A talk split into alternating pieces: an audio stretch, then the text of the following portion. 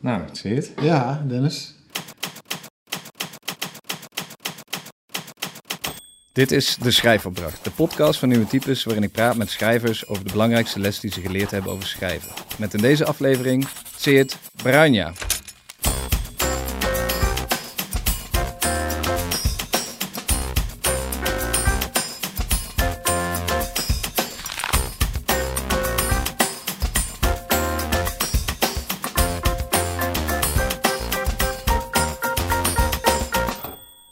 Welkom bij aflevering 1 van de Schrijfopdracht. Mijn naam is Dennis Gaans en in deze podcast praat ik met schrijvers over de belangrijkste les die ze geleerd hebben over schrijven. Ik doe dit voor Nieuwe Types, het festival voor nieuwe literatuur. Nieuwe Types neemt de staat van het verhaal onder de loep en vestigt drie dagen lang de aandacht op nieuwe schrijvers, nieuwe verhalen en nieuwe vertelvormen. Dit gebeurt op verschillende manieren. Van geïmproviseerde performances van schrijvers en muzikanten tot een literaire stoelendans. En van een bergreden over de huidige staat van het verhaal tot een avond waarin de vierdejaarsstudenten Creative Writing hun afstudeerwerk presenteren. En dus ook een podcast. Deze podcast. Ik voer gesprekken over schrijverschap, de ontwikkeling daarvan en over de vraag in hoeverre schrijven überhaupt te leren is. We sluiten de gesprekken af met een schrijfopdracht.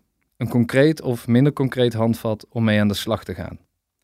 In deze eerste aflevering praat ik met Seert Bruinja, dichter van talloze bundels, begnadigd performer en schrijfdocent aan Creative Writing Artes. Noem jij jezelf een schrijver of een dichter? Uh, als het moet noem ik mezelf een dichter. Maar ik vind mijzelf ook een schrijver. Ik vind, ja, mensen denken bij schrijvers natuurlijk aan proza-schrijvers. Dat is, maar ik vind, ja, gedichten maken vind ik ook schrijven. Dus ik zie het. Maar goed, als iemand mij alleen als een dichter wil zien, dan uh, vind ik dat uh, prima. Ja. ja. ik vind het sowieso, uh, sorry dat ik moeilijk doe, maar ik vind sowieso gedichten al een beetje problematisch.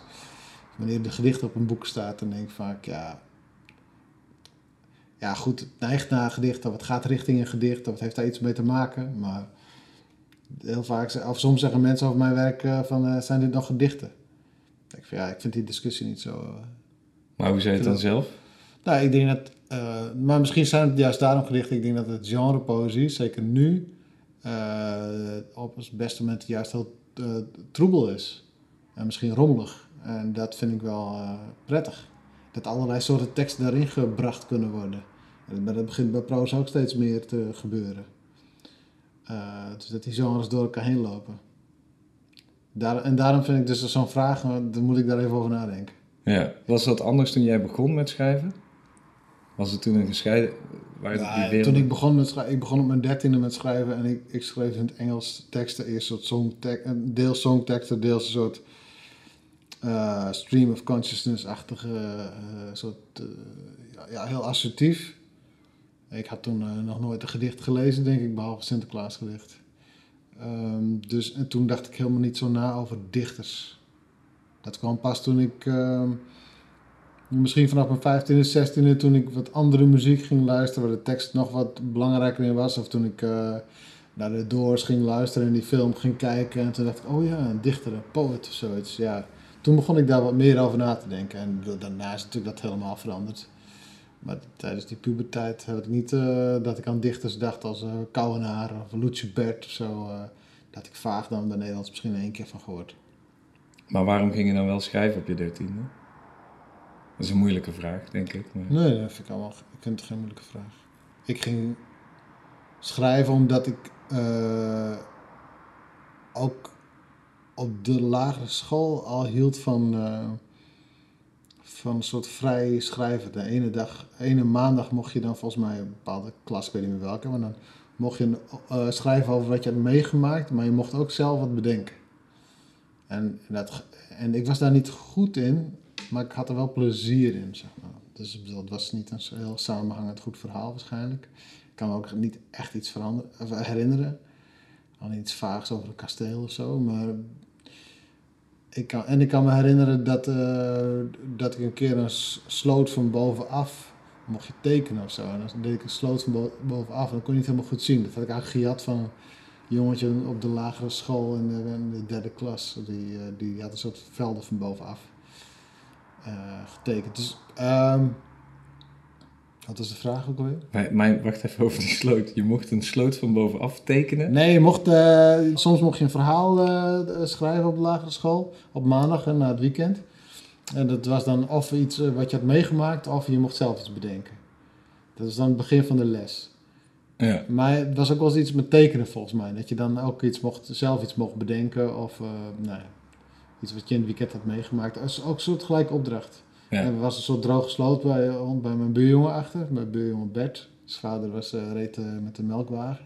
En daar was een droge sloot waar een touw aan een boom hing. En daar slingerden we over die droge sloot. Met onze laarzen tegen de... klapten we steeds tegen een soort schutting aan die die sloot wal eigenlijk moest beschermen. En die ging dan stuk. En dus dat had ik dat weekend meegemaakt. En toen tekende ik een soort, maakte het hele papier zwart. En daarna deed ik allerlei bladeren in verschillende kleuren. Zo. En ik kan helemaal niet tekenen, dus het zal heel verschrikkelijk zijn geweest. Maar ik heb het wel onthouden. Dus als je kijkt naar waarom schrijf je, dan is dat misschien wel een van de dingen. Dus dan is het niet altijd een soort waarom, maar dan, zijn, dan zit de handeling is een soort verklaring. Dus het doen, het, uh, ik leg het ook wel eens uit van, uh, ik had dan bijvoorbeeld muziek op mijn koptelefoon, Walkman met cassettebandjes en, en dan hield het liedje op, de zanger hield op, maar de muziek ging door. En dan ging ik zelf soms nog door. Dan bedacht ik nieuwe teksten of ik zat een beetje te ad-libben of zo. En van daaruit zijn ook wel dingen gekomen. Ja, dus ik schrijf... Ja, ik schrijf deels omdat ik lees. En omdat ik men, omdat ik mij kon niet verliezen, maar omdat ik gefascineerd raakte door, door, door tekst die ik ook niet altijd even goed begreep. Dus ik, lees, uh, ik las uh, songteksten, ja, toen uh, cd's kwam net een beetje op, eind jaren tachtig, en dan kopieerde ik dat boekje. En ik las die teksten. En ik zette die cd op een bandje en, en dat, ik snapte dat niet allemaal altijd, maar ik zag de woorden ook op. En dus de, mijn fascinatie ook voor het Engels is denk ik wel een van de oorzaken. Dus misschien is het niet altijd de reden, maar een soort oorzaak. Ja. En misschien dat mijn meertaligheid, omdat ik uh, ook uh, omdat ik van thuis Fries sprak en Nederlands mij niet een vreemde taal is, maar ook weer niet de taal van die mijn vader en moeder tegen mij spraken. Of, ja, dat, uh, dat daar dat, dit, dat met die gevoeligheid iets te maken had. Ja, maar ik kan me voorstellen dat, ja, goed, ik schreef ook op vrij jonge leeftijd dingen. Mhm. Maar er is een soort transitie dat je denkt, dit is iets wat ik kan doen of zo. Kun je dat herinneren? Uh, ik weet nog dat ik op de eind, op eind van de middelbare school uh, teksten liet lezen. Dus heb ik steeds in het Engels aan mijn docent. Uh, dus zijn we een keer een avond zijn we daarvoor gaan zitten. Nou, die begreep er helemaal geen ene moer van. Omdat het zo assertief was. En zoveel werd weggelaten eigenlijk omdat ik misschien ook wel iemand was die heel erg, ik was heel op mezelf. Dus ik leefde in mijn eigen, uh, niet helemaal in mijn eigen wereld, maar misschien die tekst nog wel. Mm, en toen ging ik Engels studeren. Toen heb ik weer teksten uh, aan een docent laten lezen. Toen zijn we soort poetry night begonnen. Uh, en daar las ik zelf ook voor in een uh, pyjama-broek, omdat ik geen leren broek had. Maar ik wilde gewoon een soort Jim Morrison als met ontbloot bovenlijf daar staan. En uh, ik heb ook een liedje gespeeld op gitaar waarschijnlijk, want dat, hoopte ik ook nog wel dat ik iets met muziek zou gaan doen. Uh, en die, ik weet niet of het die eerste was of de tweede, toen was er één gedicht in, in het Engels dat goed was. Um, en dat was een gedicht dat ging over. Uh, mijn moeder had ooit gezegd. Mijn moeder is gestorven toen, toen ze uh, 39 was en ik 13 was. Uh, en de, ze, ik weet dat ze vertelde, was een soort paadje naast een oude school met een heg. En daar, fiets, daar kwam vaak met de fiets doorheen. En toen, ziek was, weet ik dat zij mij uh, wees op, volgens mij, op een vogeltje. Uh, misschien was het een kat, dat weet ik dus niet meer. Maar die onder die heg lag, of die zag je daar. En toen zei ze, ik, wil, ik voel mij zoals die kat die onder die heg kruipt. Ik wil wegkruipen. Uh, en daar had ik toen een, had ik gebruikt in het Engels en daar had ik een gedicht op gemaakt. Die is zo'n regel die steeds terugkwam. En dat raakte de mensen. Dus eigenlijk, waardoor ik beter ben gaan schrijven, zeker aan het begin van mijn schrijverschap, is vaak de terugkeer naar uh, mijn familie en met name wat er met mijn moeder gebeurd is. Daar kwam ik vaak bij een soort kern die ik in de, voor het associatieve minder goed vond. Ik vond minder een makkelijke manier om te communiceren met het publiek. Ja. ja. Maar het was dus wel Jim Morrison waardoor je dacht, dit is iets wat ik kan doen ook echt. Ja, ik zag die man in die film, uh, dat is natuurlijk Val Kilmer, maar dat zag ik dit dan uh, zo'n hele meute op uh, hits. en ik was een beetje een verlegen jongetje en dat, dat, trok mij wel aan. Ja. Ik dacht van ja, revolutie gewoon. ja. Ja. Ik was al geïnteresseerd in revolutie op een bepaalde manier, maar op een hele romantische manier. Dus toen in de les geschiedenis, het ging over Troelstra. En die dan in het parlement roept, dit is een revolutie. En iedereen lachte hem een beetje uit. Nou, vond ik dat toch ergens ook wel een beetje stoer van hem. Dat hij dat toch probeerde. Ja. Op een beetje knullige manier. Maar ja, in die tijd, ik was helemaal niet... Ik denk dat ik... Misschien heb ik daar wel eens een beeld van mijzelf gehad. Maar ik, maar ik was helemaal geen revolutionair natuurlijk. Ik wou, gewoon ergens iets... Ik wou contact maken. Misschien dat het dat wel was. Ja. Interessant. Ja. Dus het is, en eh, die revolutie ging dan met poëzie... Uh bewerkstelligen. Ja, maar ik heb tijdens mijn studie, uh, zeker aan het begin, ook volgens mij anderhalf jaar bijna niks geschreven. Maar ik herken dat wel hoor, want ik uh, denk dat mijn eerste gedichten ook gewoon de middelbare school ja. gingen over hoe, hoe we anders zouden kunnen leven of zo. Ja, ja, ja. En dat is misschien ook wel deels omdat, omdat je dus in de wereld waarin je leeft op dat moment dat contact niet zo makkelijk maakt of zo. Nee, die gesprekken gaan daar niet over. Of, ja, je hebt geen controle ook over je leven. Dus je zoekt een andere manier om controle te hebben. Voor mij zat het ook in de muziek. Dus ik had... Gisteren vertelde ik nog iemand... Uh, ik had een mengpaneeltje en dan had ik een microfoon aan. En ik had een, uh, speakers. En dan had ik de, de muziek zet ik op. En dan zong ik mee. Met tekstboekje in mijn handen, zeg maar. En gewoon via de microfoon, dus via mijn installatie. Dus mijn, ja, mijn eh, vader en mijn stiefmoeder en de rest van het gezin hebben daar vet veel last van gehad. Want zo goed kon ik nou ook weer niet zingen.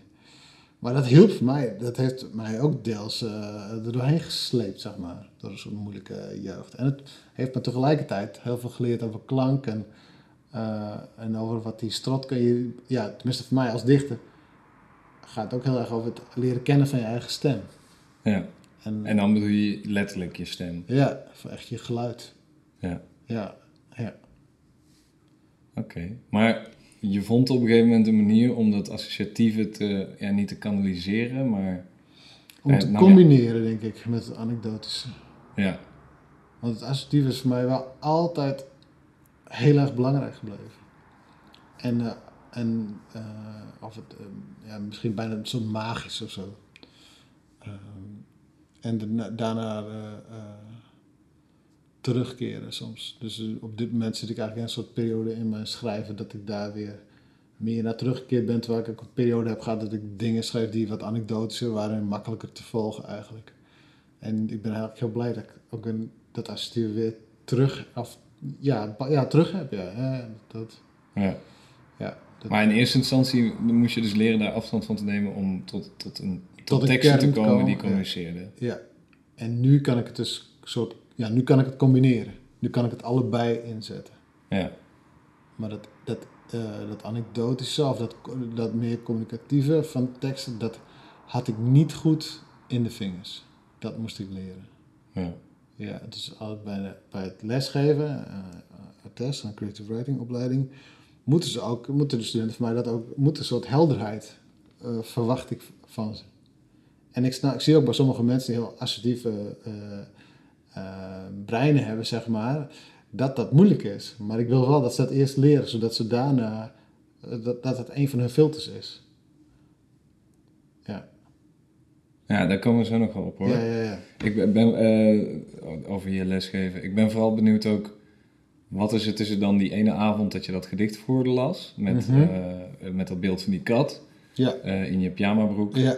Uh, en je maar eerste... een broek van een scharrel was het. Oké. Ja. Ja, dat is dan wel weer heel erg rock'n'roll natuurlijk. Zeker, zeker, ja. ja. Maar wat is er tussen dat moment en je eerste bundel dan gebeurd... waardoor dat dichterschap eigenlijk, nou ja, wel echt dichterschap werd? Oh ja. Een periode stilte, dat ik uh, nog wel veel gitaar speelde en, uh, en ook een, een dichteres, uh, vriendin van me begeleiden en daar probeerden we wat mee.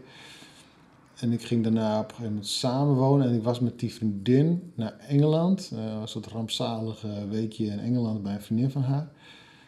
En toen we terugkwamen, toen schreef ik een gedicht in het Nederlands. Eigenlijk voor het eerst, denk ik. En dat was voor het eerst een gedicht wat mij ook beviel. En daarmee ging ik... En daar maakte ik op een gegeven moment een soort boekje van. En dat wilde ik in eigen beheer uitgeven op aanraden van iemand die bij het Universiteitstheater in het Harmoniegebouw in Groningen. Want er volgde meer gedichten op dat ene gedicht. Om een boekje ja, te maken. Ja, er volgden meer gedichten, ja. En ik raakte heel langzaam geïnteresseerd in de Nederlandse poëzie. Daarvoor was ik daar gewoon niet in geïnteresseerd. Ja. Dat ik vond het Nederlands, ik, had er niet zoveel mee. En het Engels had ik heel veel mee, en ja, zeker Amerikaanse literatuur. En dus ik begon daar langzaam naartoe, naartoe, te bewegen. En mensen hadden me ook wel eens meegenomen naar een, uh, poëzieavond uh, in de kelder van Vera in Groningen, waar uh, Karel ten Haven, Bart van Drogen een soort show hadden. Die heette volgens mij Naar de Kroeg of Uit de Kroeg, ik weet het niet meer. en daar had ik ook wel een mening over, en, maar ik vond het ook wel spannend. En ja, dus langzaam, ik begon daar langzaam naartoe te bewegen. en omdat ik de één keer had gemerkt dat het gedicht communiceerde, of een paar keer daarna misschien ook wel, uh, ja, toen, begon, ja, toen ging ik daar ook door. En toen, daarna uh, had ik ook Friese gedichten. En daar kwam ik nog meer bij de kern. Maar daar speelde die moeder ook zeker in het begin weer een grote rol. Dit is voor of na die bundel? Voor. Of nee, na die, uh, na die eigen beheerbundel. En die eigen beheerbundel, die presenteerde ik op aanraden weer van een soort stagebegeleider in de tuin van de Prinsenhof in Groningen. Die tuin in de Volksmond noemen de mensen af de studenten in ieder geval ook wel Prinstuin, zo heet hij eigenlijk niet. En toen ben ik Dichters in de Prinstuin begonnen als een soort presentatie voor het boekje. En dat boekje heb ik daarna, of tijdens die, dat festival eigenlijk, ik heb er wel eens wat uit voorgelezen, maar het werd meer een festival, het was geen presentatie meer. Mijn, mijn bundelpresentaties zijn wel vaak soort mini-literaire avonden. Ja. Uh, dat is wel gebleven. Uh, dus voor mij is dat vinden van publiek en vinden van collega's en vinden van ja, dat, dat contact. En uh, dan boekjes maken, eerst een eigen beheer en dan uh, recensie krijgen in, in een kraakkrantje en in de Vera-krant. Ja, en dat was het soort begin. Dus deze is een soort motorisch moment geweest en dat je merkte dat als, uh, als je dicht bij huis houdt of zo. ja dan, en dan, in dit geval over je moeder schrijven. Schreef ik kernachtig. Ja. En, en eh, toen ben je in het Fries gaan schrijven. Ja. En hoe lang hou je dat dan vol? Want ik kan me voorstellen, op een gegeven moment denk je, zoals je al zegt, ja, dat, dat, dat ontdek je dan of zo. Ja, ja. Um, je ontdekt die helderheid via misschien over je moeder schrijven. Ja. Um, maar het gaat eigenlijk om die helderheid. Het gaat helemaal niet om, om die moeder of zo. Nee, ik kan me voorstellen dat dat een moeilijke ontdekking is. Of dat, dat, dat het wel even duurt voordat je dat doorhebt? Uh, ja, en ik weet eigenlijk niet meer wanneer dat... Ik kan dat dus moeilijk om achteraf te bekijken. En ik, bedoel, ik, schreef dan over mijn moeder, maar dan bedacht ik me bijvoorbeeld, dat had ik een cyclus waarin ik voorstel dat mijn moeder uh, in haar jeugd ging uh, dansen met iemand.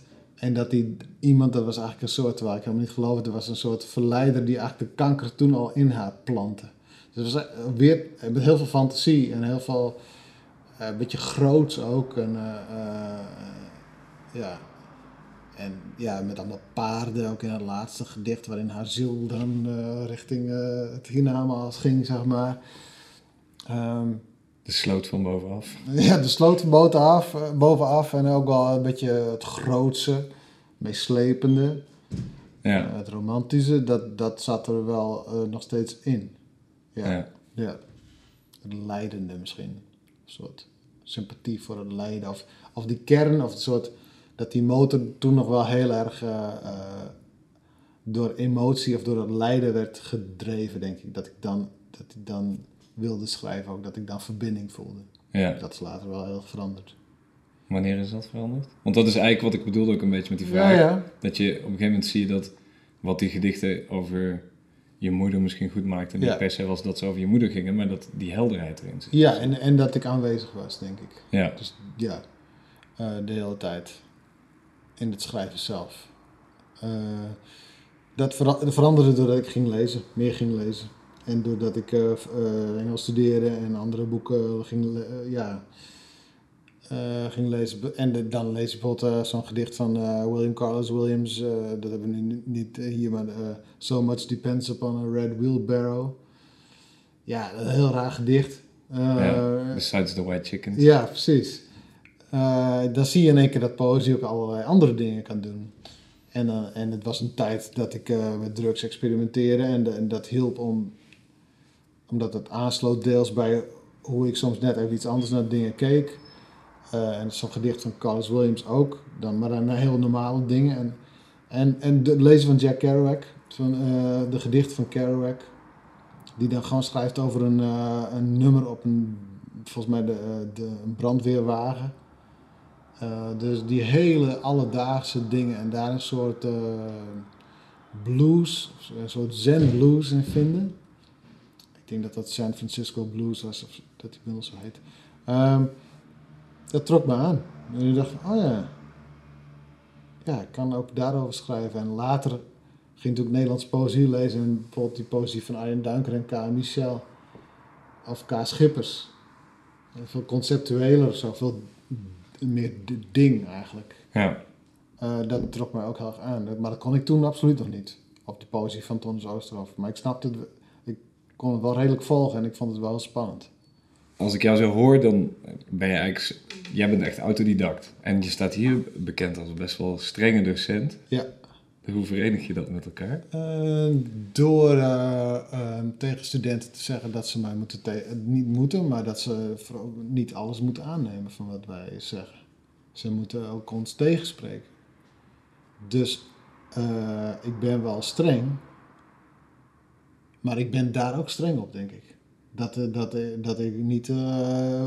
je maakt mij. student maakt mij niet blij door alles te doen wat ik zeg. Helemaal niet. Absoluut niet. Nee. Dus als iemand te braaf, nou ja, te braaf, dat vind ik zo'n rotwoord. Ik merk gewoon dat vaker dat, mensen daar, dat je daarmee mensen beschadigt wanneer je ze braaf noemt. En dat ze dan helemaal niet meer schrijven. Dus dat is verkeerd. Um, ja, waar zit mijn strengheid in? In mijn strengheid zit in, eh, in, in uh, ergens in die helderheid van de onderdelen. Dus het hele gedicht hoeft niet bij elkaar, maar je moet wel weten waar het vandaan komt. Ik ben streng op de helderheid en op de taal. En op, uh, dus mensen denken wel eens dat ze in poëzie allemaal alle kanten op kunnen vliegen. En, en, dat deed ik dus zelf ook, dus daarom ben ik daar misschien zo streng op. Maar uh, dan vergeten ze vaak dat, dat die poëzie natuurlijk wel uit, uh, gewoon aan de wet van de taal voldoet.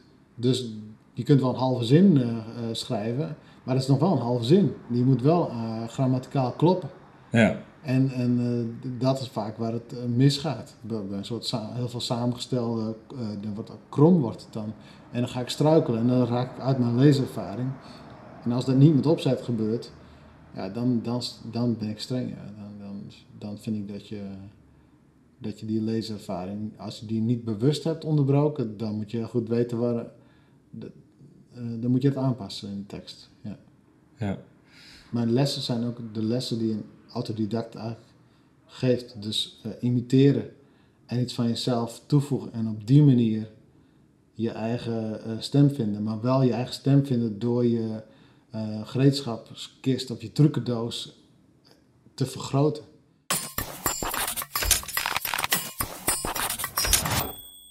En ik denk dat een van de eerste schrijfopdrachten die ik bedacht en toen ik begon om les te geven uh, aan, de, aan de opleiding. Uh, um, dat, en dat heeft met het associatieve heeft dat te maken. Dus dat zijn twee dichters eigenlijk, uh, Martin Rijns en Wouter Gordijn, die zich volgens mij in hun gedichten durven te laten afleiden. Dus, dat kern, dus dan zit de kern, de kern lijkt geen kern te zitten, maar dat, de afleiding is deels de kern.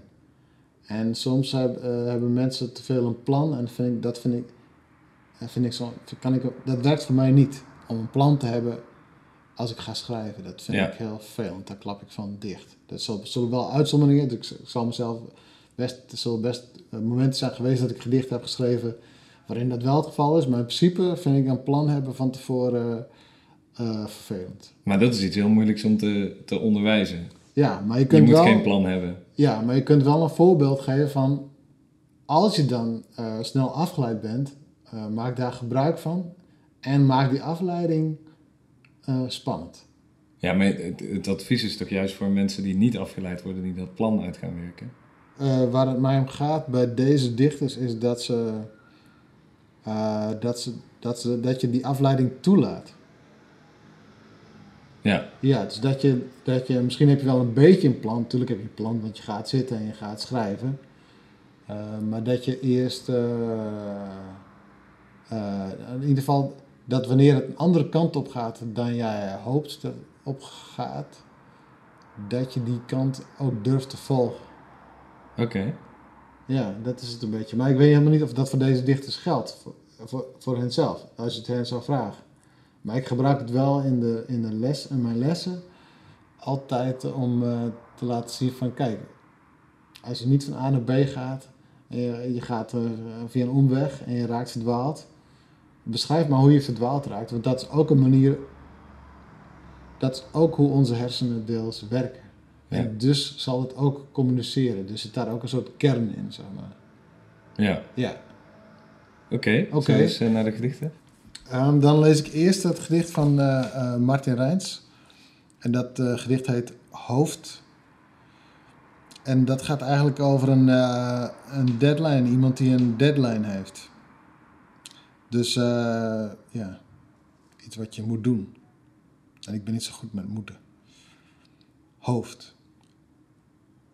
Aandacht volgt op ontspanning zoals de nacht volgt op de dag en de droomslaap volgt op de kalme slaap. Ik lig met mijn hoofd op mijn arm voor het toetsenbord. De deadlines naderen, de deadlines komen voorbij. Terwijl er, zoals het aanvoelt, een weiland in mijn hoofd is. En een rij koeien die daar voortschrijdt, langzaam naar het hek waar we ze staan op te wachten. Door een deur die kennelijk ergens openwaait, komt er een luidruchtige vergadering mijn hoofd in golven en ik mag kiezen. Nadenken over wat er wordt gezegd en die zaal binnenlopen, of me bewegen en mijn ogen weer open doen. En zo terugkeren naar het toetsenbord en mijn agenda en de opengeslagen boeken om me heen. De koeien werpen hun koppen naar achter om de vliegen te verdrijven. En de slierte kwijl aan hun lippen gaan heen en weer als de slingers van oude uurwerken. Nu kijken door hun ogen, kennelijk vanuit een wereld waar zij zijn, anderen ons in de ogen. Dat is mooi, en dat woord kennelijk komt er twee keer uh, in voor. Ja. Ja. Wat ik er mooi aan vind, is dat het. Martin Rijns die probeert te, te die kijkt heel erg naar hoe die denkt. Terwijl die schrijft. Ja. Ja, dat vind ik, dat vind ik heel spannend. En daar speelt hij dan, of, of hij daar op dat moment mee speelt, weet ik niet. Maar ik met mij als lezer wordt heel erg gespeeld met het perspectief. Want ik kan terugkeren naar die uh, agenda of naar die deadline. Maar bab, in één keer uh, uh, dus staan die koeien die staan er toch nog steeds. Ja.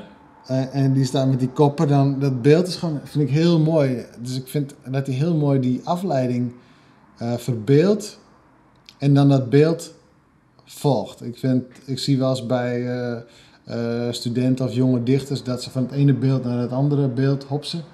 En dan denk ik van, oh ja, maar dat beeld, waarom ga je daar niet even op verder? Waarom diep je dat niet uit? Waarom blijf je, kijk je niet even wat er om dat beeld heen staat, waar het beeld staat? Ja. Ja. Dat, en dat doet hij heel, heel goed. En hij maakt van het schrijven, of het moeten schrijven van een ding waar hij eigenlijk geen zin in heeft, maakt hij gewoon een hartstikke goed gedicht. Uh, dus dat is ook een soort vals spelen. Uh, en daar hou ik wel van. Dat je zoekt naar, andere, naar strategieën om, om je eigen blokkades te omzeilen, zeg maar. En, en daar vind ik dit gedicht wel, is voor mij wel een goed voorbeeld daarvan. Ja, je had het ook aan dat het woord kennelijk is natuurlijk heel slim. Ja. Omdat het, doet vermoeden dat de, de dichter hier zelf ook helemaal geen weet van heeft wat er hier allemaal gebeurt. Ja. dat, dat is blijkbaar zo, wat, wat er hier allemaal gebeurt. Ja, en dat kennelijk, dat kennen, iets kennen, dat heeft iets, bijna iets weten of zo. Ja, en, niet weten, dat is natuurlijk, uh, of het net doen alsof je niet weet, uh, dat, dat is spannend ook. Ja. En heb je echt een les geleerd, zelf toen je dit gedicht... Van de gedichten van Martin Reins heb ik wel een les geleerd, ja. Ik heb, uh, maar ik misschien, wat ik ook als je vroeg, hè, waarom, uh, uh, waarom schrijf je, waardoor schrijf je, dus waardoor schrijf ik. Um, en dus daar zei ik ook van, het, het, is natuurlijk inspiratie, maar het is ook handeling. Dus je komt er ook achter terwijl je zelf schrijft. En ik schreef op een gegeven moment, hij heeft een, uh, zijn, uh, heeft een bundel balladen van een winstwaarschuwing. Waarin uh, een voorzitter van een of andere instelling dan een soort winstwaarschuwing geeft. Maar vlak voor die persbijeenkomst, persconferentie zocht ik, daarvoor is die man afgeleid. En die is aan het nadenken over wat hij zal doen met het, misschien was het wel geld van zijn bonus. Ga ik een motor kopen of, uh, of iets anders? En dan, maar die gedachte, dat wordt een soort, uh, allemaal dieren, zo herinner ik het mij tenminste, die in een soort parkeergarage eh, rondjes rijden naar boven. Dus dat, gaat, dat ontaart eigenlijk. En dan natuurlijk keer je later weer naar die persconferentie terug. En dat ontaarde, wat ik dan ook nog relateert aan, aan in de ene geval volgens mij een stuk van Coltrane, misschien een andere iets van Messiaen. Uh, dat ontaarde, dat is bij mij een keer gebeurd in een gedicht. Ik schreef een gedicht, dus ik heb van hem geleerd, onder andere, net zoals van William Carlos Williams, dat kleine, hè, van uh, William Carlos Williams, die dan bijvoorbeeld een gedicht schrijft over, die een soort post-it schrijft voor zijn vrouw van, uh, This is just to say, I've eaten the plums that were in the icebox, which you were probably saving for breakfast. Forgive me, they were so delicious and so sweet. Zoiets is dat gedicht. Ik doe het niet helemaal goed. Maar dat simpele van een gedicht schrijven, dus juist niet revolutionair, maar juist heel klein van een geliefd stijl. Dus ook niet uh, daarvoor dacht, uh, dacht ik over die liefde, dat hele grote, dat, uh, of je staat helemaal in de fik, of, of het gaat uit en je bent verdrietig, of iemand is heel onbereikbaar. Nee, gewoon een echtgenoot die zijn vrouw zo'n simpel verhaaltje vertelt. Maar in dat verhaaltje zit weer die, zou ik soort, die, die zen blues die uh, Kerouac heeft bij het omschrijven van een, uh, uh, een getal op een, op een deur van een brandweerwagen in San Francisco. En de mooie, de, dat rode van die deur. daarin, zag, daarin zat, schreef ik een gedicht. En dat had ik ook wel eerder gebruikt, maar dat is een ander verhaal. Dus ja, twee, ik weet er twee anekdotes over. Maar de eerste, deze is dan bij Martin Rijns, is dat ik een gedicht schreef over.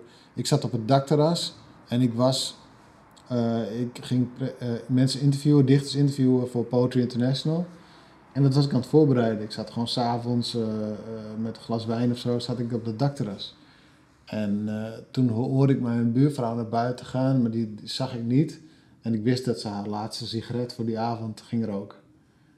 En ik hoorde ergens anders hoorde ik een stel ruzie maken over de afwas. En waren mensen die net bij ons in ons uh, huis, of tenminste een paar verdiepingen eronder in een appartement op de eerste verdieping, die, waren, die maakten wel eens ruzie. Die hoorde ik ruzie, maken over die huishoudelijke dingen. En dat schreef ik op. En daarvoor, toen ik op mijn dertiende zeg maar, begon met die, beetje die gedichtjes schrijven uh, in het Engels, dat, daar had ik toen, dat, dat zag ik niet. En en door Martin Rijns en door William Carlos Williams en door andere schrijvers kreeg ik daar meer uh, oog voor. Dus ik, dat gedicht begon heel. Ik benoemde het gewoon. Ik hoefde er niet omheen te. Uh, uh, ik hoefde het niet groter te maken dan wat het was. Ik kon het naast elkaar zetten. Ik zeg: Dit is er aan de hand. Dit is er aan het gebeuren. En, en toen kwam er een afleiding, want ik hoorde het geluid. Want wij wonen vlak bij de ring eigenlijk. En ik hoorde het geluid van die auto's op de ring.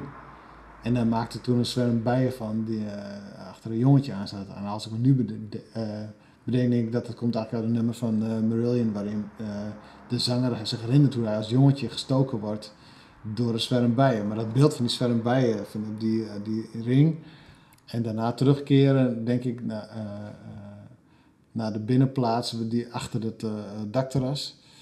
Ehm, ja, uh, dat, dat heb ik van Martin Reins geleerd. Ja, dat is een beetje die helderheid die je dus ontdekt hebt ja. uh, in een Engelstalig gedicht ooit. Ja. En een manier om toch dat associatieve uh, ook een plek te geven erin. Ja, ja. Nou, dat is belangrijk voor mij. Dus een beetje riffen, een beetje jazzy riffen, improviseren en ad-libben eigenlijk. Ja. Totdat je tot iets komt wat een totale, wat met bij elkaar een waarde heeft en een helderheid heeft. Ja. Ja. Dat heb ik van Martin Reins en van William Carlos Williams en van Kerouac geleerd. Ja. Om die beide dingen, zeg maar, om met die beide dingen te spelen. En daar speelde ook de poëzie van, van Dixhoorn bijvoorbeeld een rol. Die daar vraagt om wat is lekker bij wat. Zo begint een van zo'n bundels. En dat, en dat vind ik ook spannend. Van wat, wat kun je naast elkaar zetten in de poëzie? Ja. En, en wanneer is het dan een geheel? En dat komt voort natuurlijk uit dat eerst dingen maken die door lezers niet als geheel werden ervaren, maar als een soort uh, gekke bokkensprongen achter elkaar gezet. Ja. ja. ja. Je hebt nog een gedicht meegenomen? Ja, een gedicht van Wouter Gordijn. En die, uh, uh, ja, die maakt ook van die uitstapjes. het heet De Karpers en de Krab. En uh, ja, het is jammer dat ik niet, uh, ik ga niet Wouter Gordijn uitdoen, maar Wouter die, die leest dat vaak met een heel zeurderige toon, uh, kan hij dat aanstellerige toon voorlezen. Dat past dan heel goed. Dus nu iets neutraler. De karpers en de krab. Ik kende een dichter die bijna altijd gedichten maakte over bijna lege kamers. Zijn poëzie had iets statisch. Dat was natuurlijk onvermijdelijk, maar was toch verrassend mooi en rustgevend. Hij bracht telkens kleine veranderingen aan. Er hing een opdringerig paars gordijn. Een slipje sliep als een opgerolde slang in een hoek. Zonlicht schoof als een blinkende glasplaat naderbij, of het licht vervaagde alsof het zichzelf van binnenuit ophad. Het lijkt een raam in mezelf open te staan. Wanneer ik de trap afschrijd, mijn manier van lopen krijgt altijd iets vorstelijks als ik hem ben, voel ik diepe wijsheden bewegen in mijn gedachtenleven traag als karpers zo groot dat ze geen enkele roofvis meer hoeven te vrezen. Maar dan word ik vastgegrepen door mijn gezin, als door een onweerstaanbare reuzenkrab. En tegelijk zie ik de blote, witte billen van de nieuwe morgen. Ze persen schaamteloos tegen het keukenraam. Ik graai om me heen zonder ergens houvast te vinden. Het is alsof ik verdrink, terwijl het omgekeerde gebeurt. Ik kom, naar ademhappend, ter wereld. Het is grappig dat jij dit gedicht ook heel anders voorleest als het gedicht dat je net voorleest. Ja, maar dat vraagt er echt om. om die, je kunt je wel een beetje inhouden, maar als je, als je echt uh, bij dit gedicht te veel inhoudt, ja, dan, dan gaat er te veel verloren. Ja? Vind ik wel, ja, ja. En, het is, uh, en ik, dat is ook gewoon dat dat gedicht dat met mij doet. En ik, ik moet dat aangaan, anders dan lees ik het maar half het is ook het plus, als ik het lees, lees ik het ook. Oh ja, met de stem gewoon in mijn hoofd van, van Wouter. Dan, dan lees ik het ook zo. Het is dat plezier. Uh, bij, uh, bij Martin is het iets ingehoudener. Wouter, die, en dan ben ik zeker de eerste naam het gebruiken en het is een beetje familiair, maar goed, ik ken deze mensen ook. dus ik blijf het nou eventjes lekker doen. Um, maar bij Wouter Gordijn is het dat spelen met wat niet hoort. Dus je hebt vaak uh, bij mensen die uh, schrijfopdrachten krijgen of van uh, ja, show don't tell en hou het klein en hou het kort en als iets weg kan, dan moet je dat doen en dan mag helemaal geen mus van het dak vallen zonder dat daar een reden voor is. Ja, daar word ik er recalcitrant van. Want, en ook omdat het aansluit bij, niet aansluit bij hoe ik begonnen ben. Nee. Daar gebeuren dingen en dan wist ik niet waarom het gebeurde. Ah, nu kan ik het allemaal heel goed benoemen, want heel veel dingen die je opschrijft komen ook voort uit klank en uit associaties. En, uh, dus ik vind het heel leuk wanneer een, uh, een, een, dichter als Wouter Gordijn op uh, die wetten een beetje tart en daar heel overdreven en aanstellerig schrijft. En ik denk ook wel dat ik bij opdrachten of bij jonge mensen die schrijven, dat ik dan uh, ze ook wel een beetje wil verleiden om de, laten we zeggen, de freak in zichzelf op te zoeken. Niet te braaf. Dat mag wel, als, een, als het braaf je kern is, dan is het ook goed. Wanneer je graag netjes schrijft en mooi met uh, leestekens en punten en komma's en hoofdletters en uh, een afverhaaltje. En je kunt dat goed, dan, en dat kan al super goed zijn super interessant. maar het is ook wel eens leuk om zeg maar een beetje een jurk aan te trekken en lippenstift op te doen en met je dikke billen tegen het keukenraam te gaan staan of zo. De, ja, ook zo'n zin. Een slipje sliep als een opgerolde slang in een hoek. Een verschrikkelijke regel. Verschrikkelijk, ja. gewoon bagger gaan. Maar zet het allemaal bij elkaar, ga gewoon door. Zonlicht schoof als een blinkende glasplaat naderbij. Al die clichés die je... Ja, dan werkt het. Dan wordt het een heel plagerig gedicht. En plagen hoort, hoort er ook bij. Dus daarom vind ik vind ik zo'n gedicht uh, heel goed om aan beginnende schrijvers uh, te laten lezen. Ja, want het zijn allebei gedichten die jij gebruikt in opdracht. Ja, deze gebruik ik in mijn les, uh, gebruik ik Wouter Gordijn. En eigenlijk, ik, ik, in het, het, het, tweede semester, of het eerste semester in het tweede jaar dat ik dan les geef, daar zijn een paar dichters die elke keer terugkomen. En soms vallen ze ook niet goed. Martin Rijns is wel eens helemaal dat iemand er niks mee kon. Die vonden ze dat veel te simpel. Van bijvoorbeeld het, in een van zijn gedichten bijvoorbeeld uh, vertelt hij dat uh, bijvoorbeeld dat je gaat tanken en dat je probeert om een mooi nummer te tanken, een mooi getal. Ja, dat vind ik geweldig. Ja. Dat vind ik ook genoeg. Als je daar een paar goede dingen omheen zet, vind ik dat span vind ik spannend. Maar daar hadden de studenten heel veel, die konden er niks mee. Die vonden dat een ideetje. Ja. ja. Maar als je, dit, als, je, als je deze dichters bespreekt, wat, wat, uh, je, je, jij laat altijd studenten een gedicht lezen en dan moeten ze een gedicht schrijven. Toch? Ja, dus ze lezen dan bij mij meestal nu. Vroeger had ik dan meerdere dichters per les of per opdracht. En nu doe ik dan meestal één dichter. Dus dan zouden ze van Wouter Gordijn twaalf gedichten lezen. En uh, bijvoorbeeld, je hebt op de website van de KB heb je een paar, van een aantal dichters hele mooie dossiers. Uh, over het leven van de dichter, maar ook over het werk, van, vooral over het werk en over de ontvangst van het werk. En bij Wouter Gordijn hebben ze ook zo'n heel mooi dossier. Uh, ja, en dan laat ik ze dat lezen en nog wat dingen eromheen. En misschien eens een interview beluisteren bij Kunststof bijvoorbeeld, van, van, van de NPO. Um, dan kun je een uur zo'n gesprek luisteren met een dichter. Ja, en dan um, ga dan zelf aan de slag. Maar omdat het voor mij ook, eh, zo'n gedicht wat ik vertelde over die uh, buurvrouw die naar buiten gaat met die, uh, met die, met die sigaret en die, dat verkeer wat ik hoor en dat ik gewoon vertel over dat ik op dat moment interviews aan het voorbereiden ben. Soms moet je niet te ver zoeken. Zoals ik als jonge jongen probeerde in dat hele revolutionaire te zoeken wat ik eigenlijk niet was. dat werkt niet. Uh, soms kan het heel goed werken om heel simpel om je heen te kijken. Ja. Ja, en te kijken wat, je, wat er gebeurt en wat je doet. Maar in dat, in dat alledaagse zit, zit heel veel. En dan bedoel ik niet in je navel. En dat probeer je dan te leren door Martin Rijns te laten lezen? Ja, op Wouter Gordijn. Ja. Dus, of, of door het dus denken of door aanstellen. Ja, ja. denken en aanstellen. Misschien is dat wel de combi als we nu naar een soort einde aan toe praten zijn. Maar ik denk, ja, dat, als, dat zou je kunnen zeggen, zeg maar, dat de kern het denken is en dat het aanstellen of het assertieve, dat die, voor mij is dat de combinatie. Ik moet me vrij voelen bij het schrijven, dat het alle kanten op kan gaan.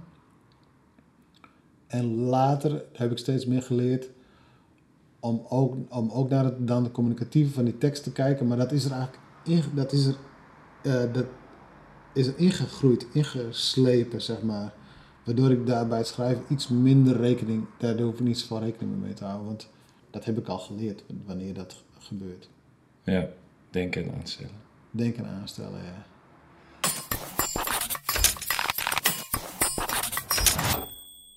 Dit was aflevering 1 van de schrijfopdracht. Met Seert Bruinja dus. Vond je het tof? Laat dan vooral een review achter in de iTunes Store. Of beter nog, vertel al je vrienden dat ze moeten luisteren. We maken drie afleveringen bij wijze van pilotseizoen. Hoe meer mensen luisteren naar en schrijven over de podcast, hoe groter de kans dat er meer afleveringen komen. Dankjewel alvast.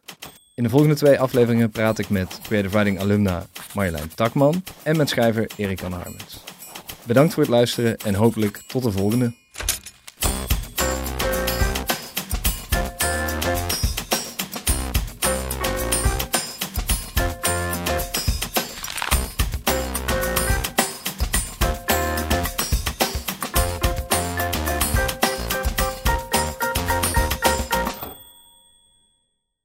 Schrijfopdracht wordt geproduceerd door Ondercast voor Nieuwe Types en de Nieuwe Oos Wintertuin. Ik ben Dennis Schaans. Voor meer informatie kijk op nieuwetypes.nl.